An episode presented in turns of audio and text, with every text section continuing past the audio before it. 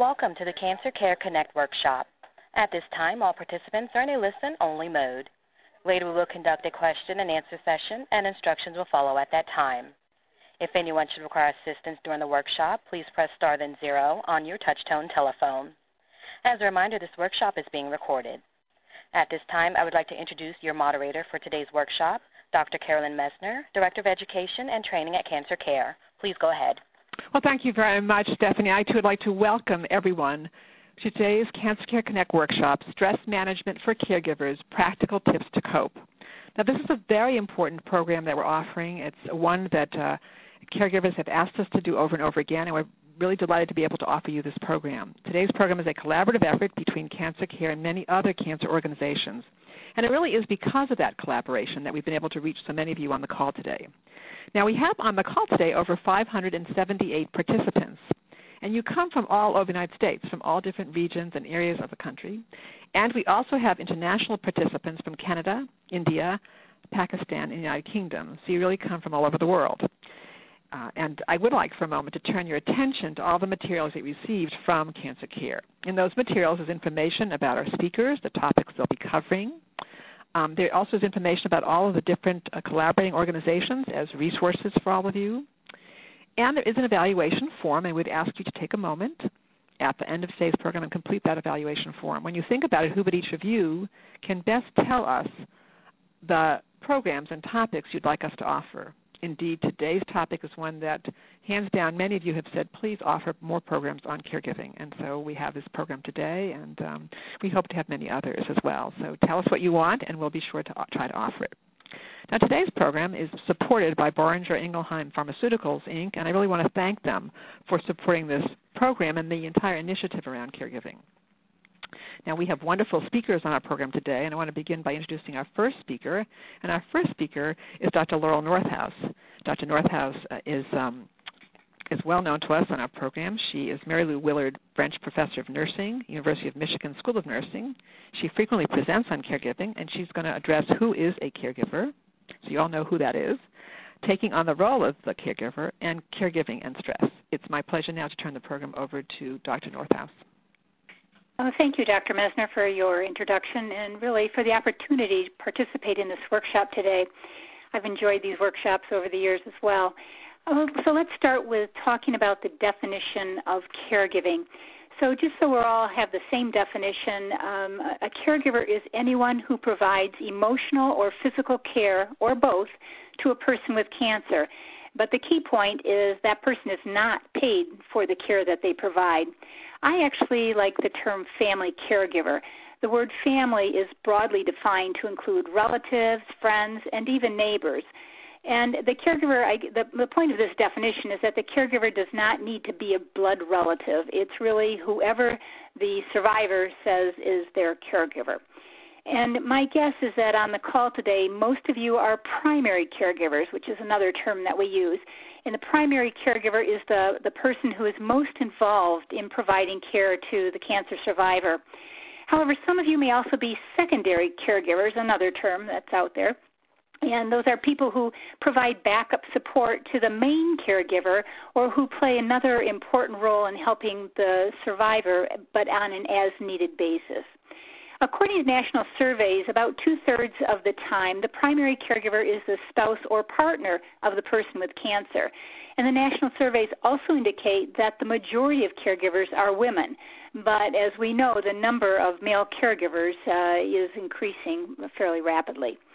So with those definitions and general descriptions of caregivers in mind, I want to shift to briefly discuss the process of becoming a caregiver of a person with cancer. Some of you may have become a caregiver gradually. Your loved ones may have developed symptoms slowly, let's say over several months. Um, they may have needed various tests and x-rays before the cancer was finally diagnosed. Others of you may have become a caregiver more suddenly. Your loved one may have had a regular uh, physical or checkup, and during that checkup, an unusual lump or thickening was found. And then several days later, it may have been biopsied and the cancer diagnosed. So think a minute about your own situation. Some of you may have been in the middle of an important project at the time of diagnosis or helping young children get ready for school, or, or maybe some of you are actually multiple caregivers and you're um, also taking care of an elderly parent. But whether you became a caregiver gradually or more suddenly, the one thing that most caregivers have in common is that the cancer diagnosis brings an unexpected change in their lives. And as a result, caregivers seldom have the chance to get their own lives in order prior to becoming a caregiver.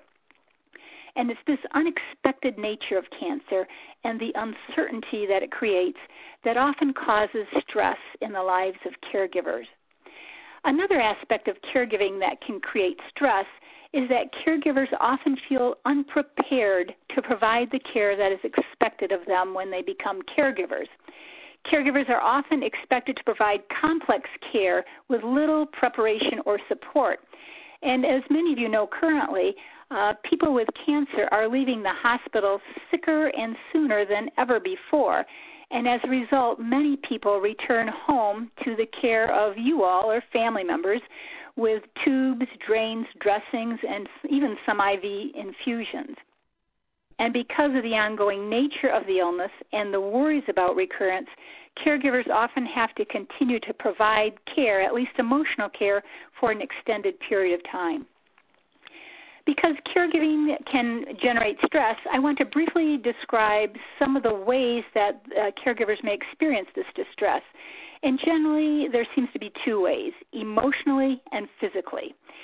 So some of the emotional effects of stress are increased worry and anxiety, a lack of control over the lives, and sometimes even feelings of helplessness. Some studies report that caregivers have as much anxiety as patients. And even though caregivers don't have cancer, um, they themselves, they're affected by the, the survivor's cancer.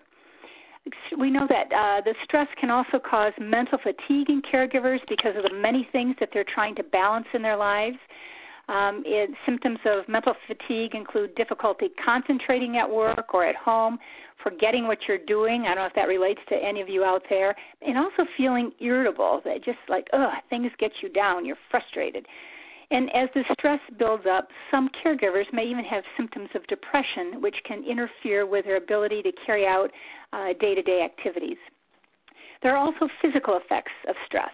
And the most common physical effects are fatigue and difficulty sleeping, which some studies say are reported by about 60% of the caregivers of uh, people with cancer caregivers often feel very frustrated by these physical effects because it's hard for them to function at a really fast pace or meet many of the demands that they are expected to meet when they also feel tired and worn out. There's also some research that says that the stress that um, caregivers experience can affect their immune system and make them more prone to get infection or to develop other health problems. But the main reason for mentioning the physical and emotional effects that stress can have on caregivers is to reinforce that it's important for caregivers to take care of themselves as well as the patient or their survivor. We know from the research that caregivers often neglect their own health and regular medical checkups as they focus all of their attention on the patient. But in order for caregivers to continue their important role, they need to give themselves permission to take time to care for themselves. Um, our speakers, I know, will be talking a little bit more about self-care strategies and resources that are available to you.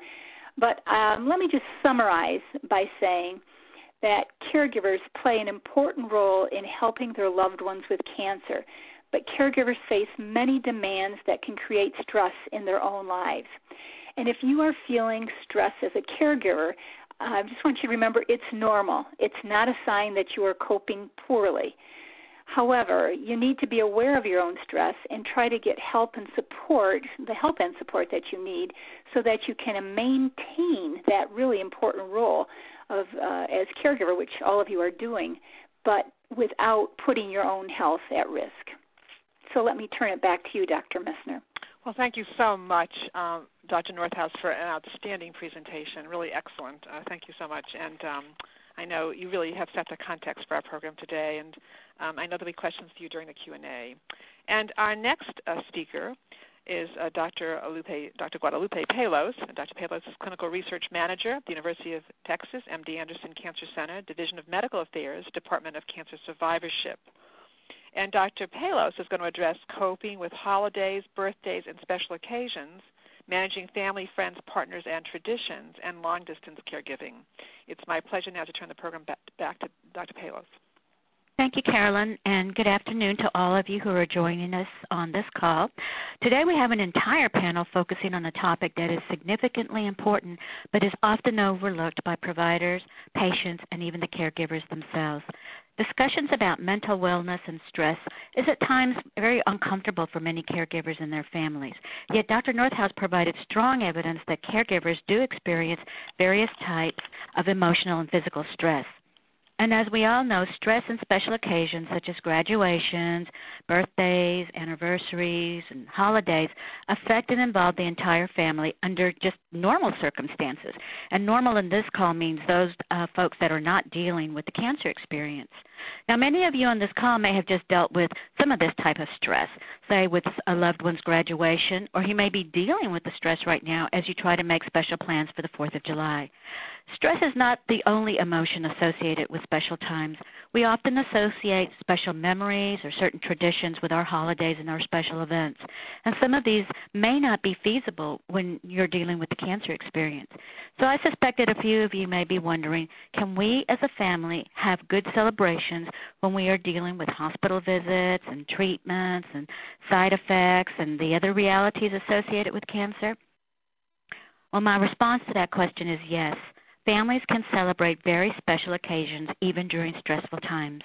Rather than mourn or grieve the loss of, of traditions you may have had in the past, now is the time to be creative, flexible, and open to adapting old traditions or discovering new traditions.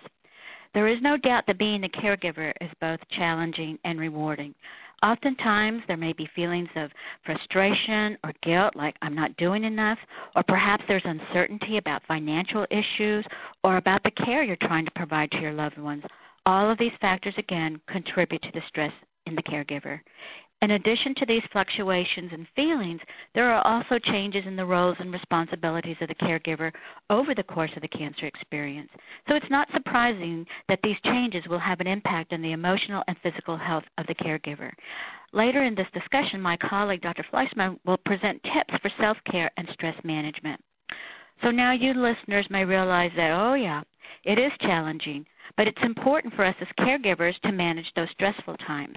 Now you may be thinking that, but it's hard to, it's difficult sometimes to actually act, operationalize that care that you that you know that you need. So in the next few moments I'm going to identify strategies for being proactive and for planning ahead for those special occasions. And then I'm going to try to share some uh, practical tips for managing your friends and your family and partners during those special times. Let's begin by discussing ways to manage the chaos associated with special times. One helpful strategy is to develop a special occasion preparedness plan. Now, this plan would be similar to a hurricane preparedness plan. It would map out the details of how to prepare for those special events. The plan would also allow the caregiver to make some trade-offs in their roles when trying to care for a loved one during special times, and especially when they're far away from their caregiver. Here are a few tips that may be included in your plan and will help you be proactive and prepared. First, you can determine the geography of the family. Now, what does that mean? That means identify the roles or potential roles that each family member or friend can have and those would be people who wish to be part of the team. If someone is saying to you, let me help, take advantage of that and, and offer and find something that they can do, even if it's something as simple as providing transportation for someone, for the loved one once in a while, or even walking the dog and petting the cat, simple things like that. Find out who does what and what they're best at. Number two, determine what can be realistically done as a caregiver. If you work and you come home and you care for your loved one that's dealing with, uh, with cancer and you're also caring for an older parent and you're also caring for children, it is very difficult to do all of those at one time. So create a stable and realistic life for yourself and put balance into it. And again, bring in those friends and those family members who can help you. Stay informed. Maintain close communication with uh, the patient's providers and the helpers. Schedule a re- regular time to call and talk to them. And if you can, try to go to those appointments with the patient. This information will help you then in trying to be proactive in your planning of what you need to do. Say, for example, a change in the prescription, a change in the procedure that you may need to do at home, things of that nature. Set up a safety net, and by a safety net, I mean something like identify your neighbors and your friends or other relatives that can help you monitor your loved one's condition. As one caregiver advice, let them be your eyes and your ears.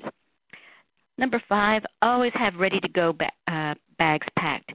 And by ready-to-go bags, I mean, you know, a bag that can have your medical supplies that are sometimes needed, extra clothing, copies of important documents such as copies of your prescriptions, of the patient's prescriptions, and the caregiver's prescriptions, contact numbers of your of healthcare providers and members of the family team. Now, trying to pack for a vacation or a travel is chaotic enough without having to worry about items needed to provide the con- continuity of care for your loved one. These ready-to-go packs are needed for both the patient and the caregiver. For it seems that the caregiver is always prepared for the patient's needs, but often forgets about their own needs.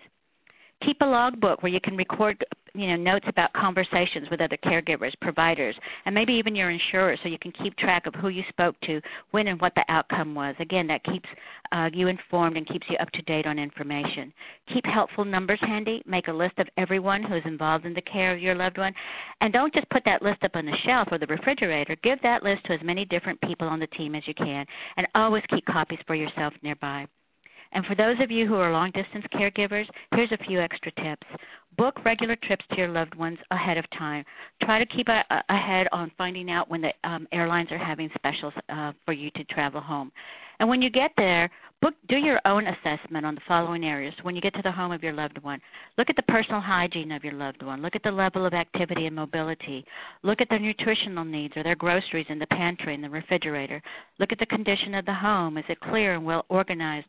Look at the safety needs. Are there falling hazards, smoke detectors, secure locks? Does a trusted neighbor have a key to the house? Again, these things seem like they're small things, but if you keep them in mind and you log them somewhere, it'll give you peace of mind later. And then just to conclude by sharing a few extra practical tips for keeping memories of your special events. If you're a long-distance caregiver, one way to help ease your worry is to set up a web camera so you can actually see your loved one and talk to them. You can use Skype, smartphones, and there's other methods that can keep you in touch with a loved one across the miles. Remember, regular communication may give you peace of mind. You can also prepare your own video clips of past holidays or of new holidays. These clips provide a snapshot of memories for the past and you can share them with your loved ones. Create new traditions. Even if you cannot be there in person, say if you're a long-distance caregiver, some of those other activities that you come up with may become new traditions for you and your loved ones, even by viewing the videos. Finally, and most important, keep tabs on your own physical and mental health, and when needed, seek professional help from services such as those that will be discussed by, by Ms. Rubin later in this session. Remind yourself as a caregiver and the person you are caring for will reap the benefits of a healthy caregiver, even if it may be across the freeways, the mountains, and the oceans. My colleagues and I look forward to hearing from you and the suggestions you may have for caregivers and those they care for. Thank you for allowing me to share these thoughts with you. Oh, thank you so much, Dr. Pelosa. Just a wonderful presentation and uh, so much information about long-distance caregiving and also that go-to bag and really taking care of oneself. So really very helpful. I know there'll be questions for you during the Q&A. Thank you.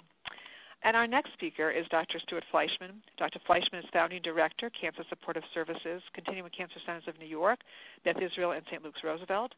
And Dr. Fleishman is going to address caring for the person with cancer, your concerns as a caregiver, and self-care and stress management tips. It's my pleasure now to turn the program over to Dr. Fleishman. Hi, thank you, Dr. Messner, and hello, everybody. Um, I um, have found over the years and being a part of the lives of many patients and families who are uh, getting diagnosed with cancer and going through cancer treatment that um, people are asked to do things that they've never expected to do and most of the time never thought they were able to do, and they come through with flying colors. Uh, that expression in American English, it's not a it's not a marathon, it's a sprint um, really is a thing that I, I think is very applicable to this situation because often now, especially since, as, as was mentioned before, treatment is uh, home-based and ambulatory rather than uh, all in the hospital. Uh, this can extend over weeks and months, and um, having caregivers who can hang in for that long really means that they have to conserve their energy and be careful not to overdo the first few weeks because it makes it harder to finish after um, you're pooped.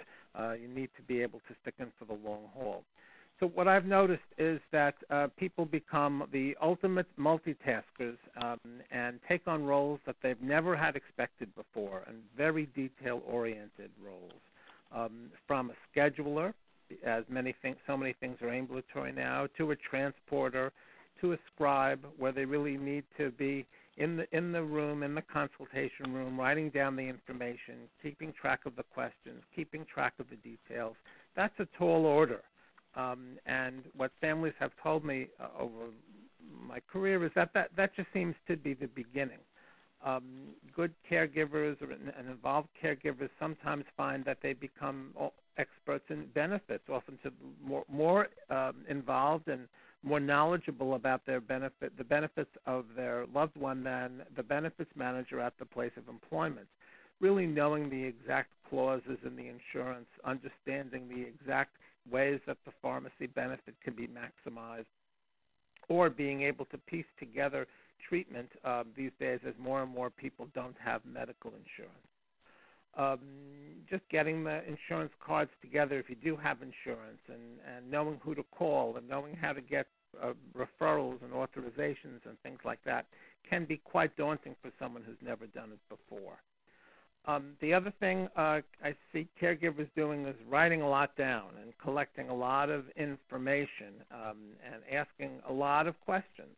Uh, partly, I guess, out of um, because we're asking many people to do things that were formerly done by medical personnel and nurses and nurses' aides and people who were trained, and partly out of fear that they'll do the wrong thing.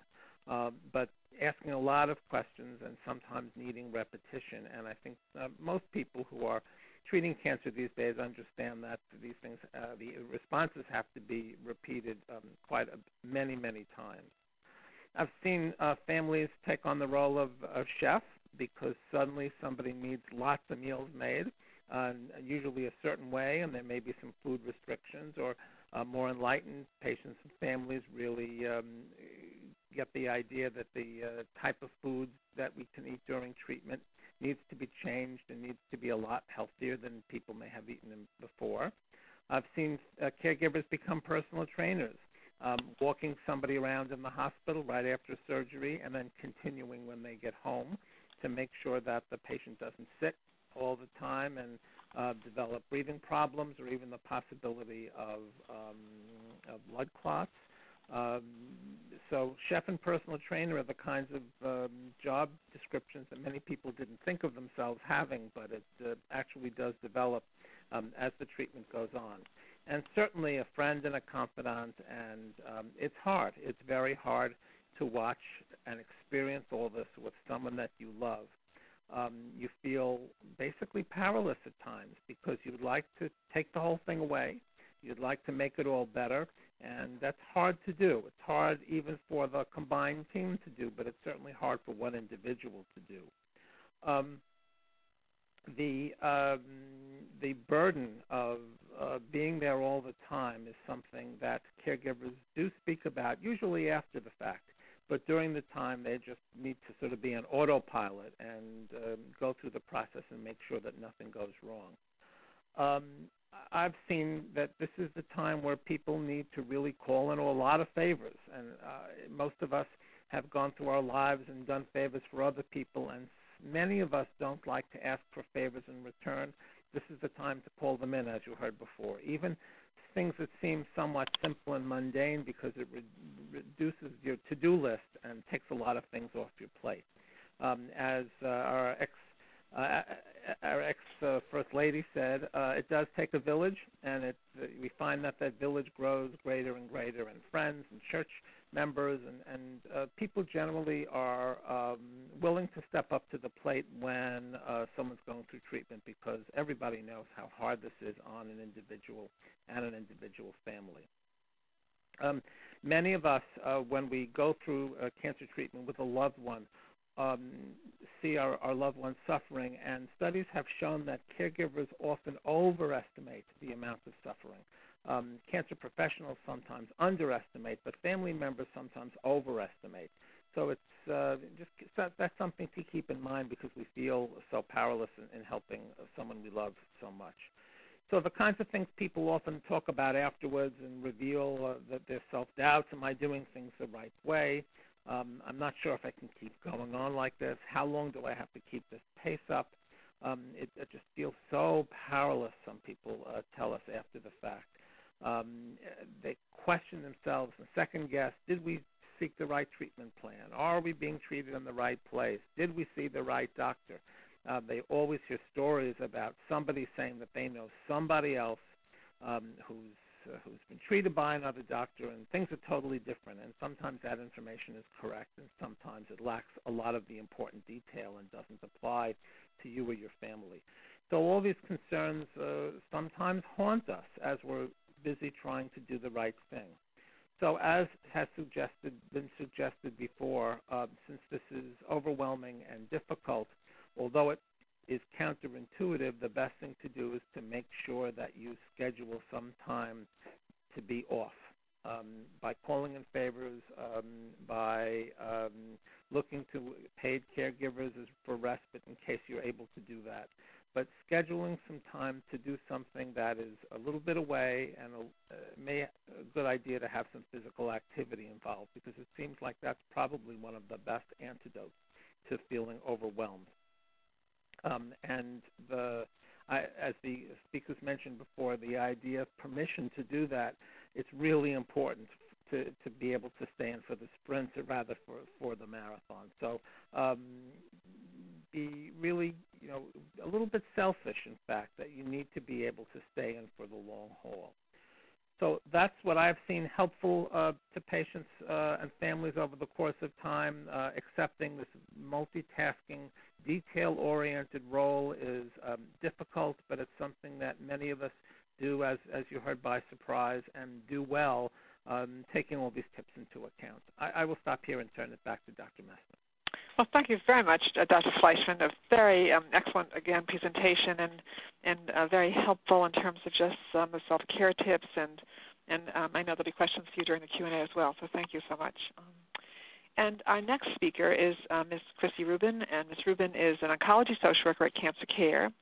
And she's going to review Cancer Care's free psychosocial services as well as provide an overview of caregiving resources, including My Cancer Circle.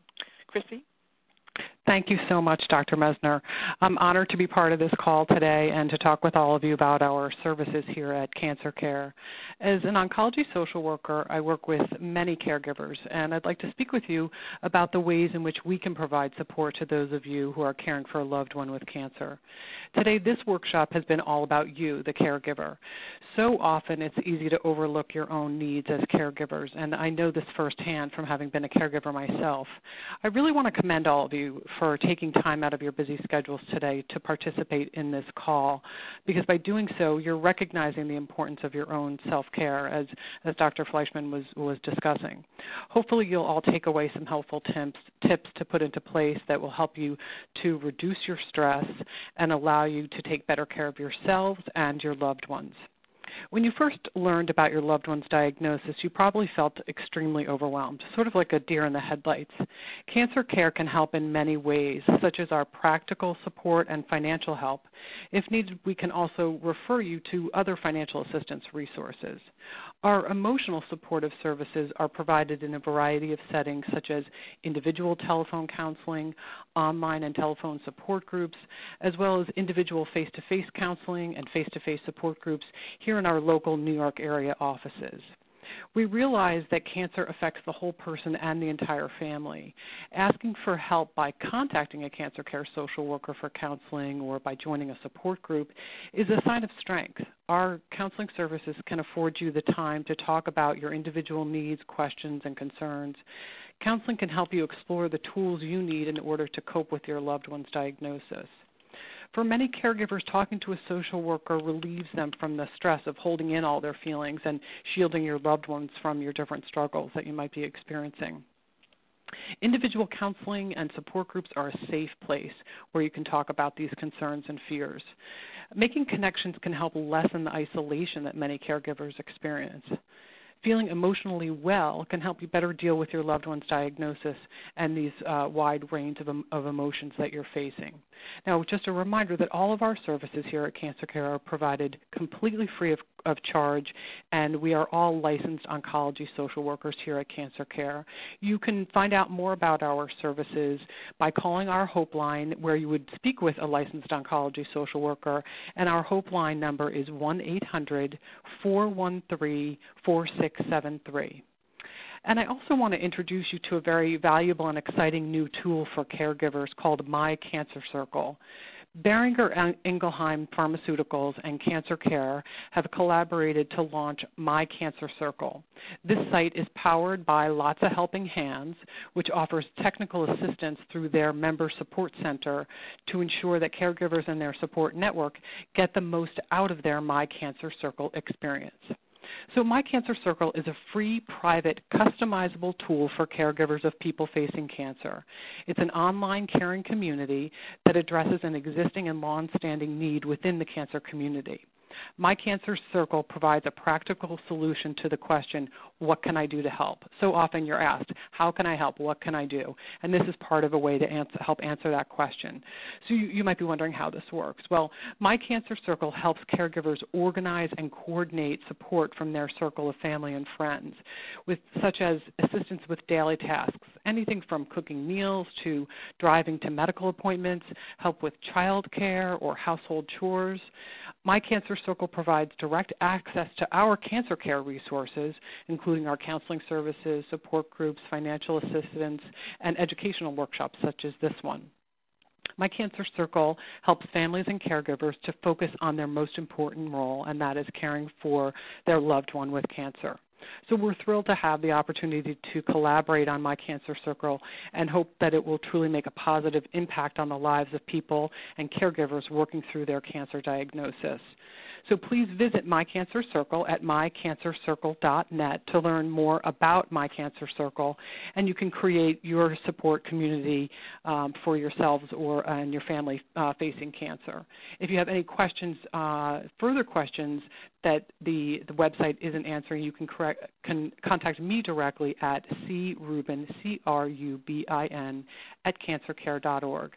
And at this time, I would like to turn the workshop back over to Carolyn, and I thank you all for the opportunity to speak with you today.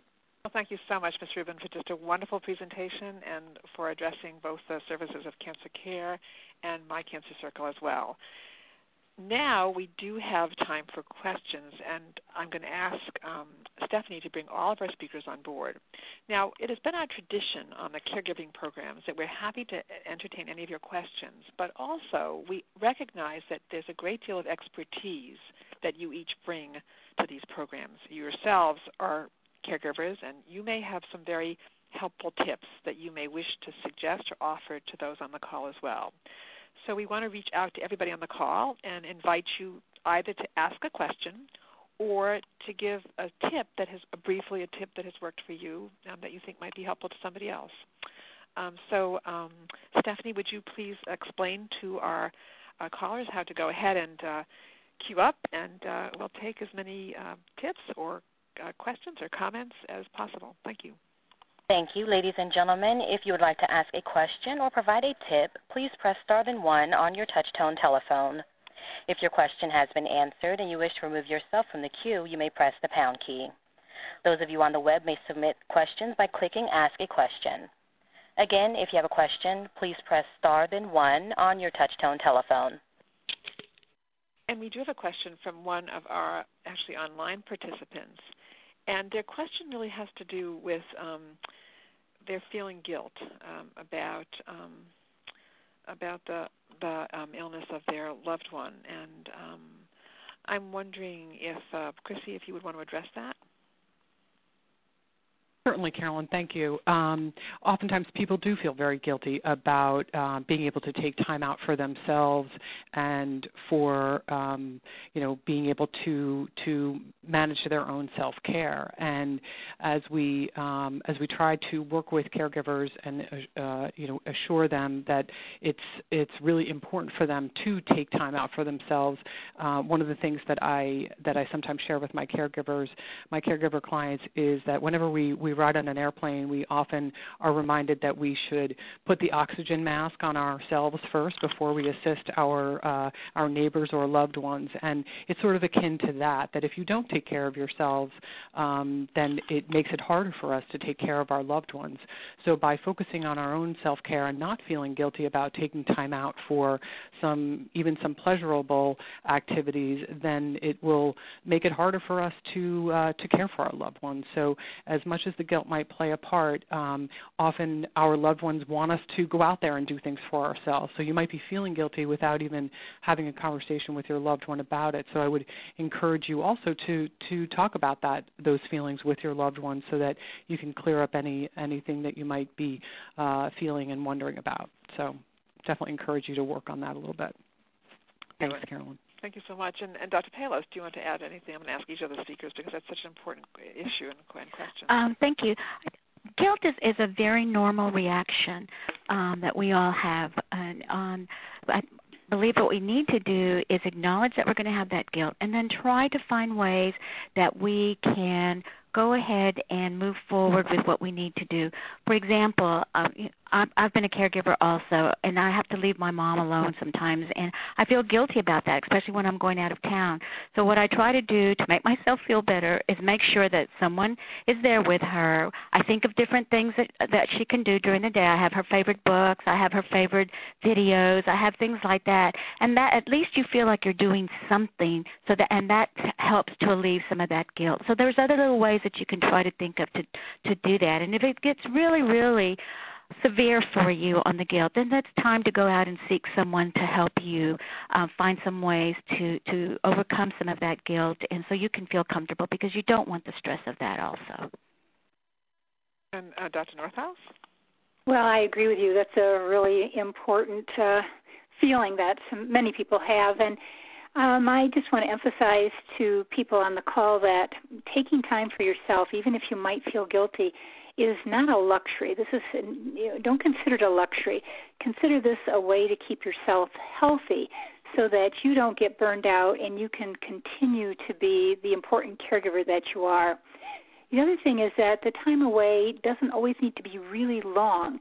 Maybe you're going to take time away to do a hobby, um, go out for a lunch, or uh, something along that line. But think, maybe think of it in small parts if that's helpful. And the other is that sometimes it helps if you set up the time ahead of time. For example, you say on this certain uh, hour of the day or this evening or whenever, that's going to be the time when I go away. Uh, to do something for myself. And for any of the survivors who may be on the call as well, it really helps if you can give your the person who's providing care to you permission to leave, and, and that you too understand it's important for the caregiver to get away. So those are my main thoughts. Excellent. And um, Dr. Fleishman? Well, uh, I'll take it one step further. I wonder, uh, and people have told me this over the course of time, that they feel guilty that they weren't good enough spouses or sons or daughters or brothers and sisters or whatever, and that's why the individual got the cancer. So um, guilt can be um, not, not not always uh, certainly that that's not a reason why people get cancer, but sometimes children or beloved family members feel that way, and that often then colors their idea that they can have permission to leave, uh, for at least for a brief period of time, to recharge their batteries. Okay, this and you had a whole interdisciplinary um, effort to answer that um, that issue, and I hope that was helpful to our our caller with that excellent question and online. And we now have another question, um, Stephanie. Our next question comes from Elise S. Your line is open. Yes, hi. First of all, I'd like to thank the panel for a very interesting presentation. A special shout out to Chrissy Rubin. Um, my question is not only a question but a comment um, regarding uh, my husband is now 26 months out from a bone marrow transplant. um, and um, it's been over two and a half years since I've been his caregiver, his primary caregiver. And the tips that all these uh, various, I listened to the one on June 19th as well, uh, provide are for people uh, that have large families. Uh, but if you don't have a large family, uh, those tips cannot be utilized. And you try to seek help elsewhere. And I have found that over the two and a half years that all the various organizations, whether it's Cancer Care or American Cancer Society or the Leukemia Society or whatever it may be, they're all very anxious to help uh, initially when the diagnosis first comes in and give you the support you might need. Uh, but right now, after two and a half years of caregiving, and my husband now has graft versus host disease, which has, even though his two-year biopsy uh, has him in remission, and it was a very great report, and we're very grateful for it. Uh, the side effects from the transplant are great and difficult to deal with as well. Um, and uh, I find that the various organizations out there will give you help uh, only up to a certain point. And you know, once you've been a caregiver for as long as I have now been a caregiver for, you don't seem to matter any, anymore. Well, you certainly care. To, we certainly knew, mattered to us, Elise. And um, why don't we try to address your question because it's an excellent question and and I appreciate um, your question on this call today. Um, and um, I'm going to ask if um, if Dr. Palos could address this initially, just because it is that whole issue of being that long long-term caregiver over a long time. It's almost like a it's a it's it's a long-distance caregiver, but in another way, just going on for such a long period of time.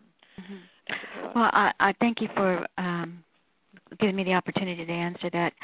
Two things. First off, you're absolutely right that not everyone has large families, but I can't remember which one of our speakers, but one of our speakers said that a family is not always like blood relatives, but it can be people out in the community.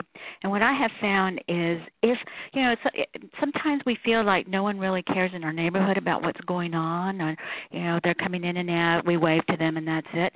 Well, I have found if, if, if you take a moment and knock on the door and you know get to know folks and then say you know i don't know if you know but my loved one has cancer and it's kind of hard and i was wondering if you would mind you know keeping an eye on the house or if you mind giving me your number in case something happens. You know i can give you a, a call and you can you know check on the house or check on my loved one. And but something initially like that then people will say oh okay that's not usually a problem. And then eventually i what happens is we see that grapevine effect where people kind of start like, getting the word out among the neighborhood, and people will start coming and asking for help. So that's one way, even just your neighbors. I know we tend to think that we're going we don't want to impose on them or they're strangers and they don't know. But again, I think if people are given an opportunity to share kindness, they'll respond to that.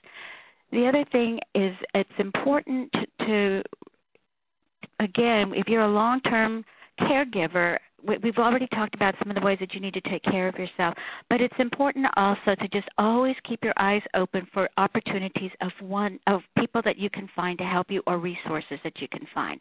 The other ones would be um, we found some people that were through a book club. I mean, a friend of a friend of a friend connected us with some folks that wanted to come by and help, and that was a book club. Didn't know anyone in that book club, but just by people, you know, talking and then saying, you know, folks need help, that we were able to get someone to come in and at least sit for a couple of hours and and read books. They read you know out of different books for for the, for um, my loved ones. So I really believe that there are other ways that we can find our um, care, our people to help our caregivers. It doesn't always have to be a family member. And then the second issue that came up about how some of these organizations don't care that is your perception, and your perception is very important. It's a reality for you.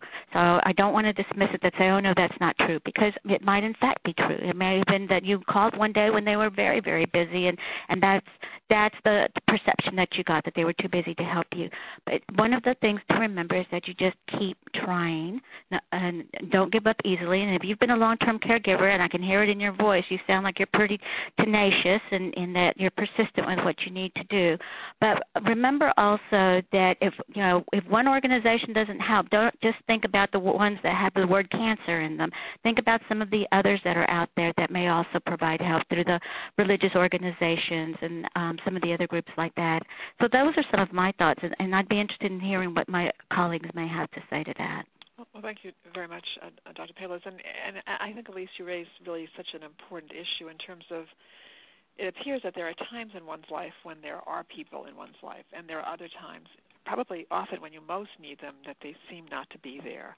And so I, I think you raise such an important point, and also your perception of that sometimes the help, when you call somewhere for help, it doesn't seem to be as much as you were hoping for or as long term as you were hoping for. And so I'm going to ask some of our other speakers to address it, but you are, we definitely want to acknowledge that what you're experiencing is, is something that many people feel, and, um, and I appreciate your giving a voice to it, actually. Um, uh, Ms. Rubin, would you want to comment further?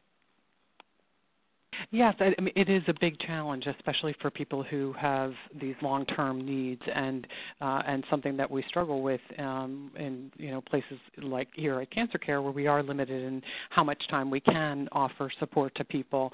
Um, but I do know, Elise, and thank you for asking your question. It's great to hear your voice, um, uh, and uh, and I know you are tenacious, as as uh, uh, Dr. Palos uh, could hear in your voice that um, that asking for help and continuing to do so and trying to find resources out there is so important. And one of the ways I think that um, that is another another option is not only trying to find the support from from professional organizations like Cancer Care, but from um, from other survivors and caregivers such as yourself through organizations such as Imerman Angels, where you might be able to connect with another long-term caregiver, and where your husband might be able to connect with uh, with a survivor. So that might be an organization for you to look into, and I can certainly contact you offline about that that organization in particular because um, that might be a way not only for you to receive support from someone else who who's been a long-term caregiver, but also for you to give back to others um, in all of the experience that you've had being a long-term caregiver. Something that you can uh, receive is by giving to others and giving suggestions and advice to others. So that might be a way for you to connect with others and something that can help you, um, uh, you know, as you're as you're continuing with this long-term care. So thank you so much for your question and for connecting with us. Um, and Dr. Fleishman, would you like to add? Um, well, uh, to add, just add something to that, I've, patients and families have taught me quite a bit over the years, and I've seen people get extraordinarily creative, um, reaching out to local universities, especially in uh, smaller towns that are university uh, towns. Uh, there are students who often feel a need to volunteer and love to volunteer and feel connected to a place that they've just moved to. Um, any local nursing school will often have people that volunteer, not to be a professional nurse, but to just give some, some respite volunteer help. I've also um, heard of patients and families reaching out to local service organizations um, like Rotary and Lions and the many, many more that are out there because uh, often there are early retirees who are eager to do something creative and helpful. Excellent. Thank you. And Dr. Northouse? Well, I think uh, my uh, colleagues on the panel have given some very good ideas. Uh, the only other one that comes to mind is perhaps participating in some of the online support groups that uh, you have at Cancer Care or other organizations may have. I know that doesn't deal with the issue of somebody physically present to help you, but it is very difficult, and perhaps by being involved in a some kind of a support group, um, you may hear some really good ideas from other people who are in your same situation, or together, uh, those of you who are participating may come up with some ideas. And I do agree um, with one of my colleagues on the call that you have a lot to offer. And so even though that might not seem the, to be the first resource you might go to, I would really encourage you to consider um, providing in, uh, feedback to others, and then hopefully they will have some to give to you as well. Thank you all, and, and, and thank you, Elise. Um, and we actually, uh, will be calling you after the call as well as myself to, to see if we can't offer some additional um, support and help. And also for everybody on the call, um, because this is an important issue, um, we are um, on this program collaborating with many other organizations, as we often do. It's in all of your materials, and those are also resources for you um, to, to have as well. Um, and of course, your incredible uh, persistence, it sounds like, and just um, self-will in terms of trying to find the, the right um, help is so important. So thank you very much for that, uh, for your comments and and for your um, your questions, Elise. Now we have a question from one of our online participants, and that is that um, I have panic attacks and extreme anxiety. What are some ways to deal with this? I haven't slept well in months. Dr. Fleishman, could you take that on first? That's a hard one to do over the telephone. Just as general information, uh, feeling feeling panicky um, is very common when you're called to, on to do things that you may not be trained to or don't feel you're able to. Um, if it's anything m- more than that, I think it's really important to make a visit to your primary care provider, explain what's going on. There are sometimes other illnesses that can mimic uh, panic attacks, and uh, although feeling panicky would be extremely reasonable when being a caregiver. You don't want to jump to the wrong conclusion. So that, that may need attention, but uh, feeling like that is pretty expectable. Sounds like you. And Dr. Northouse? I agree um, that uh, this is, it's not uncommon. Actually, I remember reading a research study recently that talked about uh, you know panic attacks were were uh, you know common among caregivers. I don't know how common, but they're co- they're reasonably common. But um, I think it's important to consider uh, seeing someone for help, a counselor, to try to understand what might be the trigger for you uh, with the anxiety that that you're experiencing. Maybe they're in talking it out with someone else. You may get just some sense about what the trigger is, and then be able to work um, problem solve on how you might deal with that uh, or prevent it from occurring. But I just want to also point out, um, as I was thinking about this in response to your question, that there's also some research that says caregivers who may have some worries and concerns or panic attacks are less likely to go seek mental health care.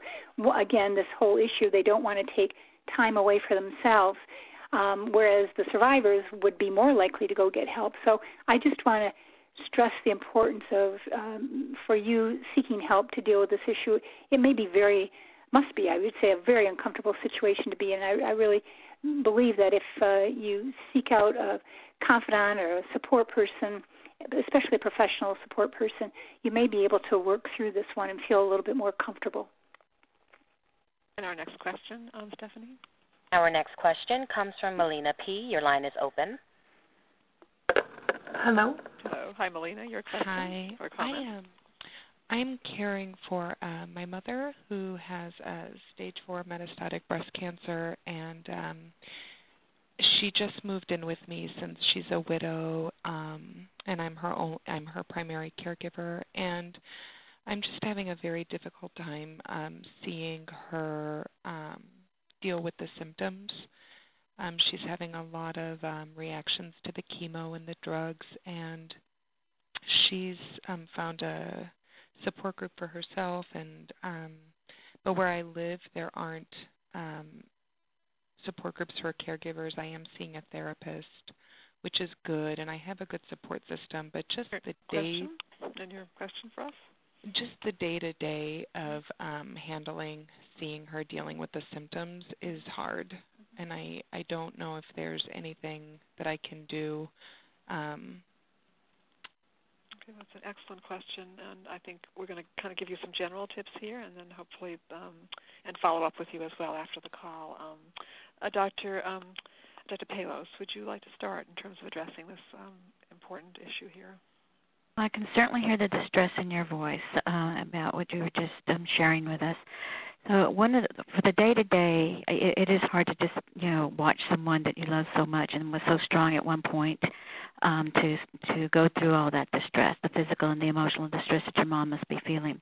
But one of the things that that may be helpful, and I, I found was helpful, was just to kind of keep a journal. I would, when the times that I would get the most distressed, and I would do the things that I needed to do, I would just kind of go hide myself in my room or someplace outside and just take a journal and just write write about my feelings, write about my thoughts, write about what I could do if I had the magic wand, and that's that would help me feel better about what, you know about um, seeing that. There's uh, it it's very frustrating. I think that's the other thing. It's very frustrating when you see someone that you love so much um, having that kind of hurt. It's good that you're seeing the therapist, and I would you know really recommend that you keep up with that and, and talk to uh, talk to them and tell them specifically that it's the day to day. The other thing that helped a lot is I had a friend that I could just call and just ramble and just say, "This is how I'm feeling today," and she would listen. She didn't always give advice, but she would listen, and then she would, you know, say, "Okay, you know, do you feel better?" And, and I would feel better, and that made a difference. So things like that, you know, that that might be helpful to you. Um, and and I'm sure again, you know, you're doing the the the right thing by seeking out the professional help. That always makes a difference, also. Christy, could you comment on our online groups here at Cancer Care? Absolutely, yes. You mentioned that there aren't support groups for you in your area, and it, it I would definitely encourage you to take a look at our website, cancercare.org, and uh, and we do have caregiver support groups online through our uh, through our website, um, and they're all moderated by by our licensed oncology social workers. So I would highly encourage you to do that. And we also have short-term telephone counseling, individual telephone counseling, and that might be a way um, to help uh, support and supplement the therapy therapy that you have, it would just be short term, and it would specifically be uh, able to address some of your concerns in helping you manage um, your mom's uh, your mom's illness and, and some of the difficulties it is to to watch her go through the symptoms that she's struggling with. So I would encourage you to take a look at our website or call our 800 number uh, to to enlist some of our supports as, as well. Question from one of our online participants, uh, from Victor. With multitasking and facing the demands that I have on a personal level, as well as being a family caregiver, I sometimes feel increasingly isolated and that it is easy to put off friends. Is this isolation normal? Um, and Dr. Palos, could you address that? I think it's very normal. I think it goes back again to what all of our speakers have been addressing. Some of that is that guilt. We don't want to leave that loved one alone. Some of it is, you know, we just feel maybe that, oh, no one can take care of this person the way I can, so I need to be there all of the time. So that isolation is, I believe, very, very real. And that's, that's a warning sign or a trigger that says, okay, if I'm feeling this isolated, maybe there's something I need to do about this. Or not even a maybe, I need to do something about this. And again, you've heard about our wonderful resources we have through cancer um, care with the online support. Uh, you've heard of some other different ways that you can also um, do some things uh, for self-management, like the journaling and things like that. So um, I think, again, the acknowledgement that, yes, you know, isolation is something that occurs, and yes, I need to do something about this, and then actually trying to do something about it is going to be um, some ways that you can start uh, addressing some of this isolation that you're feeling. Well, I want to thank all of our speakers. You have been extraordinarily outstanding, and I want to thank all of you who have asked really such great, great questions, both on the telephone and online. Very poignant questions. We can hear in your voices um, the challenges that you face, and we um, really would like to be able to offer more services to each of you, and we hope you'll take advantage of the services at Cancer Care as well.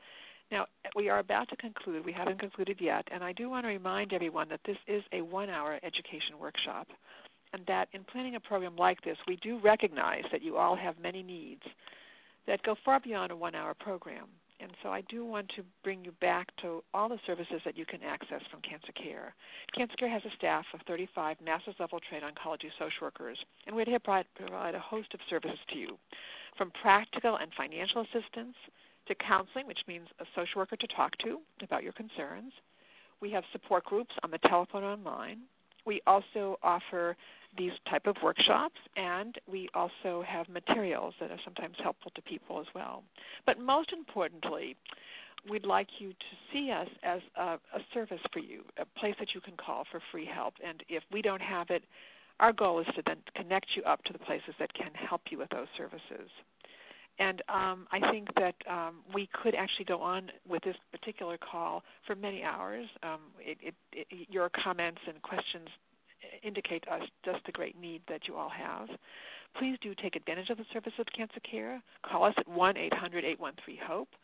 Um, and most importantly now, as we're about to conclude, I don't want anyone to think that you're alone in coping as a caregiver or in coping with cancer. I want you to know that you're part of a community of support that cares about you. And please do contact us, and we are there for you. Thank you all, and I want to wish you all a very fine day. Ladies and gentlemen, thank you for your participation. This concludes the workshop. You may disconnect and have a wonderful day.